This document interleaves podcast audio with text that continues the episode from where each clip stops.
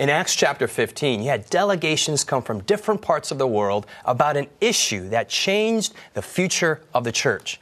What was the main issue? What were the sides and how was it resolved? Find out on this episode of Inverse. Coming to you from Silver Spring, Maryland, welcome to Inverse, a Bible based conversation on life principles, contemporary issues, and thought provoking perspectives.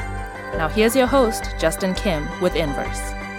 Hey everyone, welcome to Inverse here. We have a really big topic at hand. We're in Acts chapter 15. So if you are watching or if you're listening, make sure you have your your I guess you want your Bibles out, but if you're watching if you're listening on podcasts, you don't want your Bibles out. You might be driving. But anyway, get the script before you in some manner and uh, we're going to discuss this here amongst our friends. We've been preparing for this. This is a big episode. There's a lot of issues. I'm pumping this up a little bit bigger than it needs to be and he's looking at me with a little bit of anxiety. So we're going to have a word of prayer. Anxiety is going to go away and we're going to have a really good discussion. So going to ask uh, Callie, can you pray for us? Yes, let's pray. Uh, Father in heaven, we thank you so much for the gift of your word, and we thank you for uh, recording uh, the different parts of history that we may learn from them. We pray that you'd guide us by your Holy Spirit and that we would leave better equipped by your word. We pray this in Jesus' name. Amen. Amen. Amen. Let's read from Acts chapter 15, and we'll go to the apex of that passage, which I believe in verse 11. And uh, let's see, Jared, can you pray? For, can you read that for us? Yeah, verse 11. But we believe that through the grace of the Lord Jesus Christ, we shall be saved in the same manner as they. Okay, so we've been in the book of Acts and kind of we're, we're, we're tracking along from chapter to chapter, and finally in chapter 15, about the midpoint of the, of the book. And Israel, what's going on? How, how are we here for those who are maybe joining us for the first time, yeah. or maybe they've heard this a billion times, but they just want to yeah. track with us? So the book of Acts is more than Acts of the Apostles, is the acts of the working of God, the Holy Spirit. It starts off with, in chapter one, with a small group of people who receive this command from Jesus Christ that they're going to be his witnesses in Jerusalem, Judea, Samaria, and even in the whole entire world. Mm-hmm. The question is, how in the world are they going to accomplish this enormous vision? How can they accomplish this huge mission? Well, then, Acts chapter 2, as they're praying for God to work in their lives, as they're ironing out their uh, interpersonal relationships, and as they're seeking God's uh, blessing and His grace, the Holy Spirit falls mm-hmm. upon them. They receive the gift of tongues. They're able to communicate, even though they're a small group of people, uh, mostly uneducated. They all of a sudden have this ability through, uh, you know, supernatural, spiritual, supernatural uh, gifts from God to spread the message to the entire world. Church explodes. Church explodes. International. And then all of a sudden you have instant success. Mm-hmm. That success will continue to grow. Acts chapter 2, 3, 4, 5, all it's going to just continue to grow. Satan is going to attack the church through internal opposition, external opposition, focusing on ourselves, what we don't have. But the grace of God is going to be blessing the church, giving it more and more success. The church will be unstoppable, and that's what we see. We see an unstoppable church all the way through. Finally, Satan launches one of his greatest attacks by killing Stephen mm. uh, in you know Acts chapter 7, Acts chapter 8. And even then, that can't stop the church of God. It's like the Bible defines that moment as just Stephen sleeping. Mm-hmm. And so nothing that Satan can do can stop the church of God.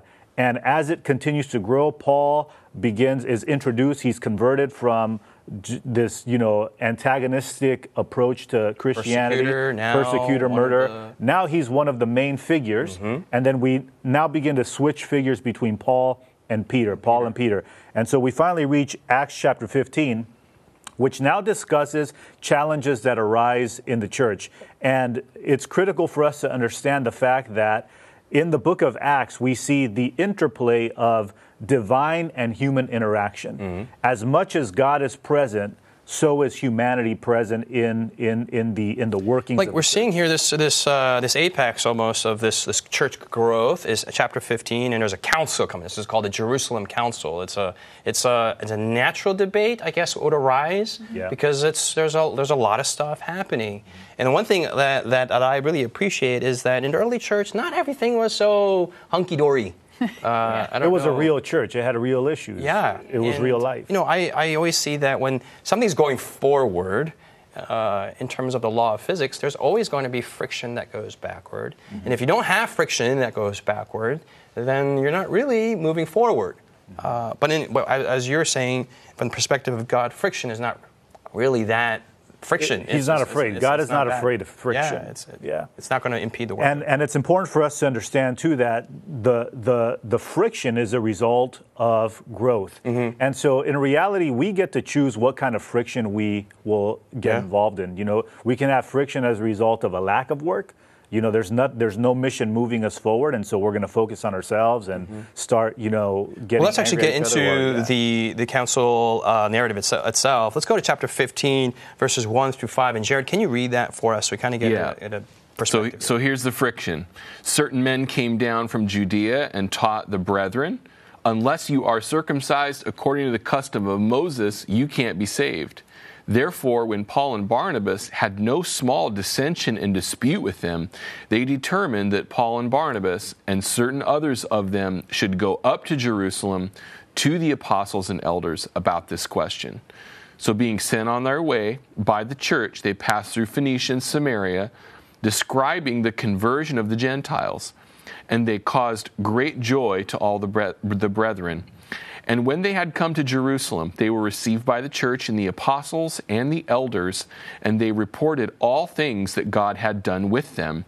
But some of the sect of the Pharisees who believed rose up, saying, It is necessary to circumcise them and command them to keep the law of Moses. okay, so in its core, Jared, what is the actual issue that's going on here?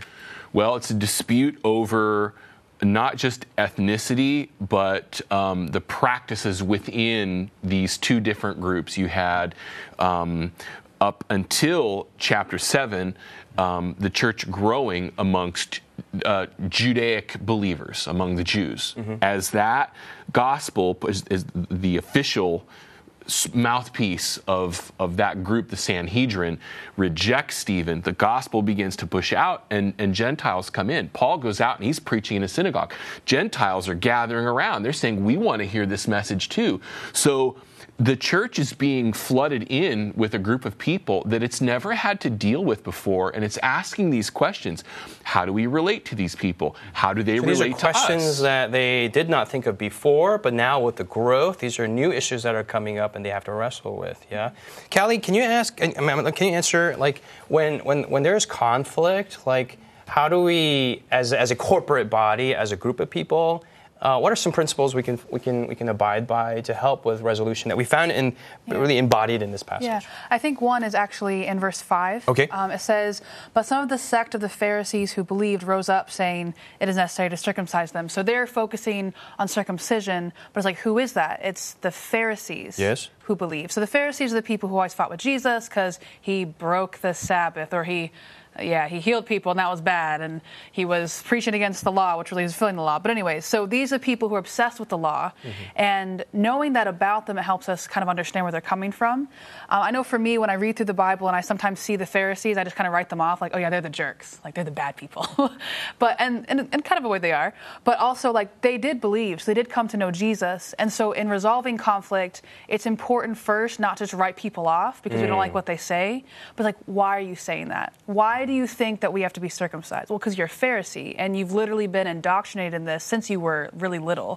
So instead So of we do do that today. We Yeah. do we do label sides and we, Yeah. we write them off, saying that if you're of this label, you must believe everything here, and you have all the negative connotations Yeah. associated. And I think about it sometimes, like in the church, you know, we work with different people that we're, we're all Seventh day Adventists, but like, well, they're liberal. That's why they Mm-hmm. think that. They're conservative. That's why they think that.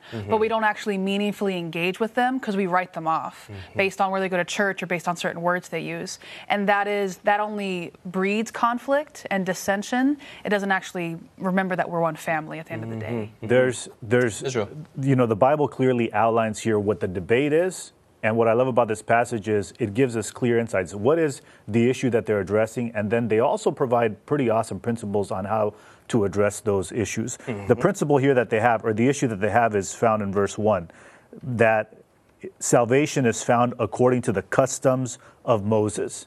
That's that's the bottom line issue that they're coming in is like, hey, you have to follow the customs of Moses in order to be saved. That's the de- that's what the debate is over in cha- in uh, verse one of chapter 15, and then it says in verse five, it it it, it you know expounds on that.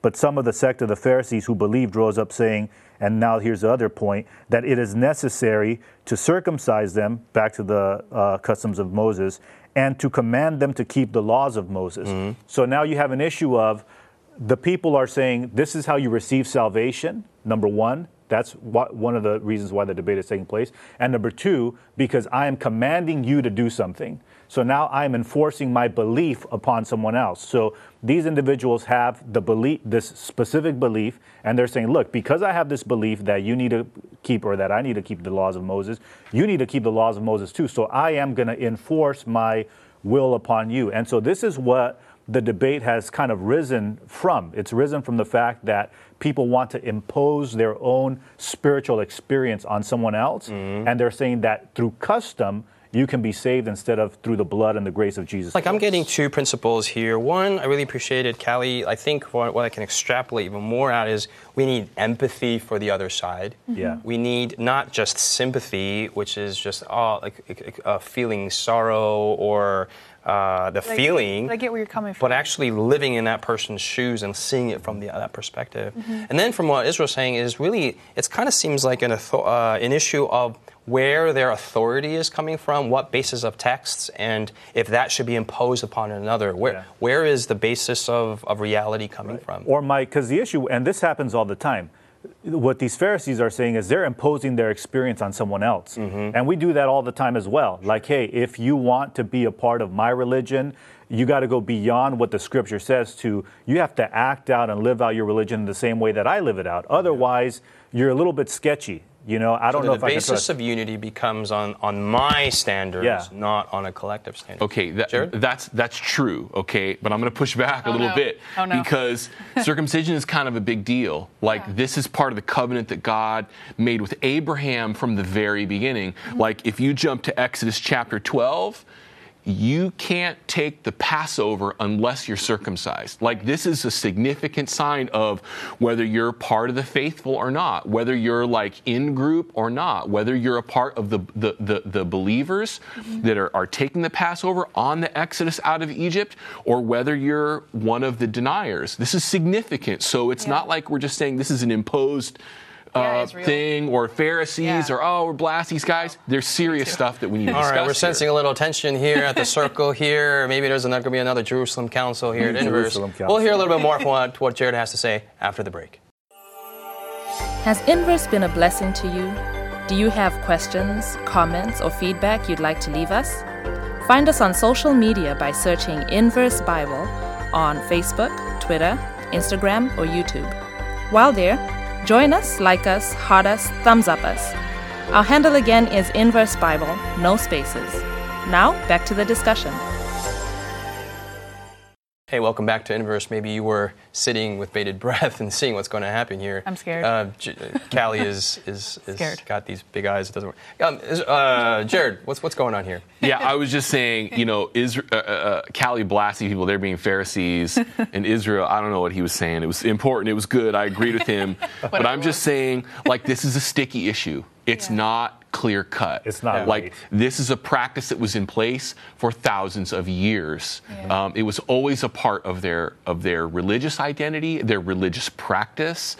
So, so one side wants to do this, and I get that. the other side doesn't want to do this. Have we have we talked about that? Why why doesn't the other side want to do this? Well, it's an issue. Is it of, just merely yeah, the pain factor? I think I think it's an issue of salvation. These people are saying this is the only way that you can be saved. So that brings a lot of questions into the picture. Like if this is the only way you can be saved. So the act of circumcision has nothing to do with it. It could have been as easy as like you got to put a, a, a, ribbon around your finger. Yeah. yeah. And and and, and right. this, this, issue would still have arisen. Are you complicating salvation or not? Okay. How, the yeah. question is how are you saved? I mean, that's the yeah. issue. How are you saved? Let's go back to the text and let's actually finish, uh, not finish, but let's get more into text. Jared, verse 6 onwards there.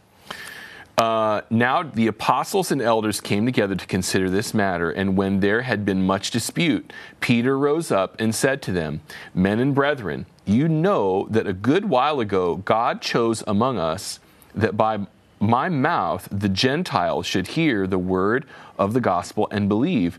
So God, who knows the heart, acknowledged them by giving them the Holy Spirit just as he did to us, and made no distinction between us and them, purifying their hearts by faith. Now, therefore, why do you test God by putting a yoke on the neck of the disciples, which neither our fathers nor we mm. were able to bear? Mm. But we believe that through the grace of the Lord Jesus Christ, we shall be saved in the same manner uh, as they. Callie, can you read verse 12 to 14 of chapter 15? Then all the multitude kept silent and listened to Barnabas and Paul declaring how many miracles and wonders God had worked through them among the Gentiles. And after they had become silent, James answered, saying, Men and brethren, listen to me. Simon has declared how God at the first visited the Gentiles to take out of them a people for his well, name. Let's skip down to verse 18, Israel. Known to God from eternity are all his works. Therefore I judge that we should not trouble those from among the Gentiles who are turning to God, but that we write to them to abstain from things polluted by idols, from sexual immorality, from things strangled, and from blood. For Moses had throughout many generations uh, those who preach him in every city, being read in the synagogues every Sabbath. All right, so let's fill in the gaps here. What's, what's, uh, what are the sides of the debate and what are people saying? Translate this for us. Jared? Um, the sides of the debate, well, you have people, as we've already discussed, um, the salvation uh, that comes, the, the merit, I guess, that comes through circumcision. Mm-hmm. But then you have the church kind of working through this issue, and they're saying, well, God called us to reach the Gentiles, number one. Mm. Number two, they're telling stories. Peter here is going back and, and telling his story uh, of Acts chapter 10 and Cornelius and God. They start speaking in tongues. God gives them the gift of the Holy Spirit. So he's saying God is moving among these people. Paul and Barnabas, they start telling their stories of what God is doing, mm-hmm. and that creates a, a, touchstone, not only experience, and I think this is important, but they're looking at, at, at their, their experience and what God is doing, but then they also go to the scriptures. And uh, we didn't read this, but it says, After this I will return, I will rebuild the tabernacle of David, which has fallen 15, down. Verse 15 verses 16 and 17, mm-hmm. that the rest of mankind may see the Lord, even the Gentiles who are called by my name. Mm-hmm. So there's a biblical foundation, there's experiential there's also the providence of God in opening this work. So they're pushing back All and right, they're so saying, there's different strands of argument coming in, experience and scripture. Callie?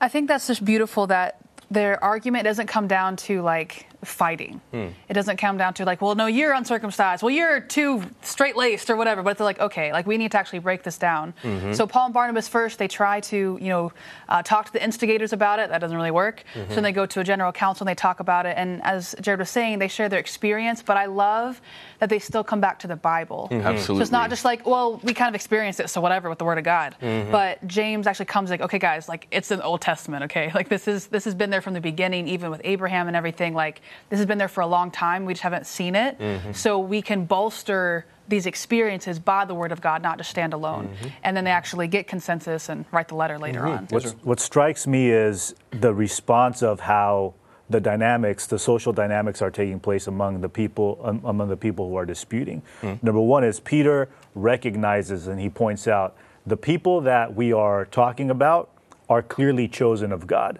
Mm-hmm. Number one, these are people that are chosen of God. And so it's important for us, I think, when we're dealing with debate or, or when we're dealing with differences that we have with other people, is acknowledge the person that I'm talking with is, is someone that has been chosen mm-hmm. from God, right? By God.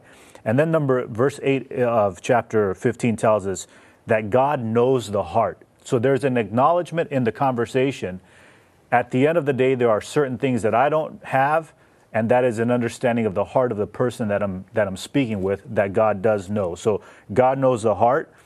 The other thing is that God acknowledged these uh, Gentiles. He acknowledged them by giving the the Holy Spirit, and so I think that which I think is interesting. He just and then the, the, phrase after that, just as He did to us. Right. Mm-hmm. So there's no differentiation between us. We're exactly the right. same. Yeah. And He brings that up again uh, in the next verse. And I think that when it when it comes down to um, when it comes down to the debate and debating with other people or, or, or trying, to, un, trying to resolve issues with other people, I think it, it, it gives us here a principle that is beautiful, and that is we ought to try to put ourselves in the place of the other person. You know, hey, the other individual has ultimately is very much like me, right? God can use someone else just as much as he can use me. And so there's an acknowledgement that there's no distinction between me and the other person in the same manner, verse 11. And then uh, verse 12 to me is the climax of it. It says, Then all the multitude kept silent and listened.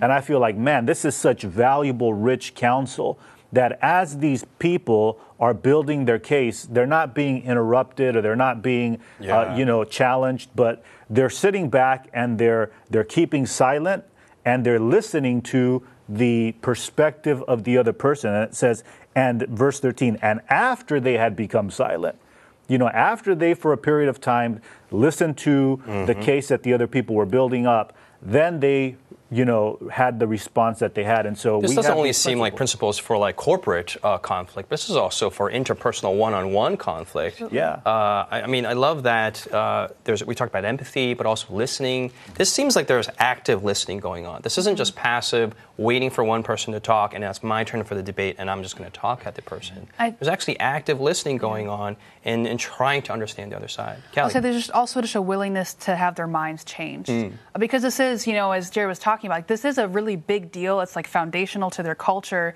And the fact that they're willing to be like, okay, I will listen to your experiences and not just yell over you because that's all I want to do. Mm-hmm. And they did end up, you know, coming to a consensus and changing their minds. So even going into something with empathy and like, okay, I'll listen to you and just listen to you, whatever. But like, I'm willing to be wrong and you might actually be right. Yeah. Yeah. I mean, I remember one time in in, uh, in, in, in talking with my wife. I mean, these are one of these marital situations that we have. Yeah. There's this desire to just talk over and just justify, even though you may even be the person in the wrong. Yeah. And I'm not going to say whether I was in the wrong or my wife was wrong. That was because my probably wife. We knows, all know that my you wife knows what the, the real situation. That's probably it. But but She just to, right. to to defend and defend and defend, and so listening just because it's an innately selfish exercise to listen passively.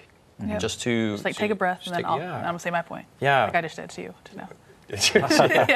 This is a beautiful example of Amen. there you go. this is this is you know an interesting issue because you have church growth but also not just in in numbers but through process and the establishment i mean this is a significant church council but the church growing in uh, policy growing in um, their, I think, maturity and how they're dealing with real issues. I mean, Not just as a bureaucratic policy, but an actual a deepening of church administration in, in, in, in important matters. Yeah, from a spiritual Yeah. perspective. Yeah, yeah, yeah. I mean, and here's the thing if they were still in Jerusalem, they would never have had this problem. Hmm. But because they were passionate about the gospel, because they were sharing it, this is this is a conflict that comes in mission. So, you know, we can we can have our own beliefs from scripture and we can sit in our cozy houses and, and read them or whatever in our the comfort of our own country.